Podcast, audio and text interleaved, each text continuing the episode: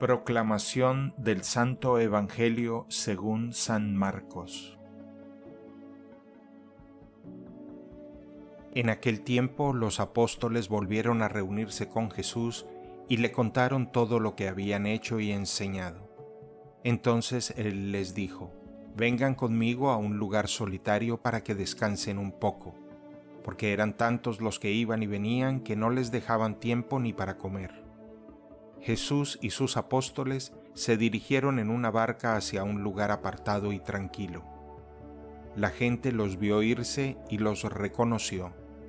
Entonces de todos los poblados fueron corriendo por tierra a aquel sitio y se les adelantaron.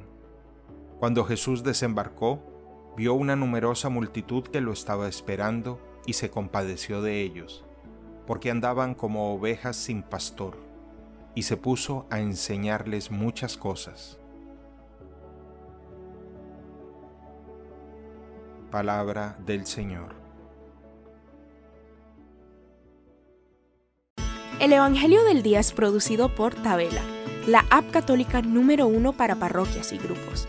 Para escuchar este episodio y mucho más contenido devocional católico, descarga la aplicación Tabela, disponible gratis en el Google Play Store o la Apple App Store.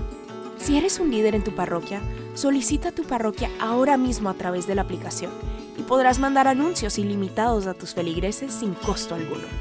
Que Dios te bendiga.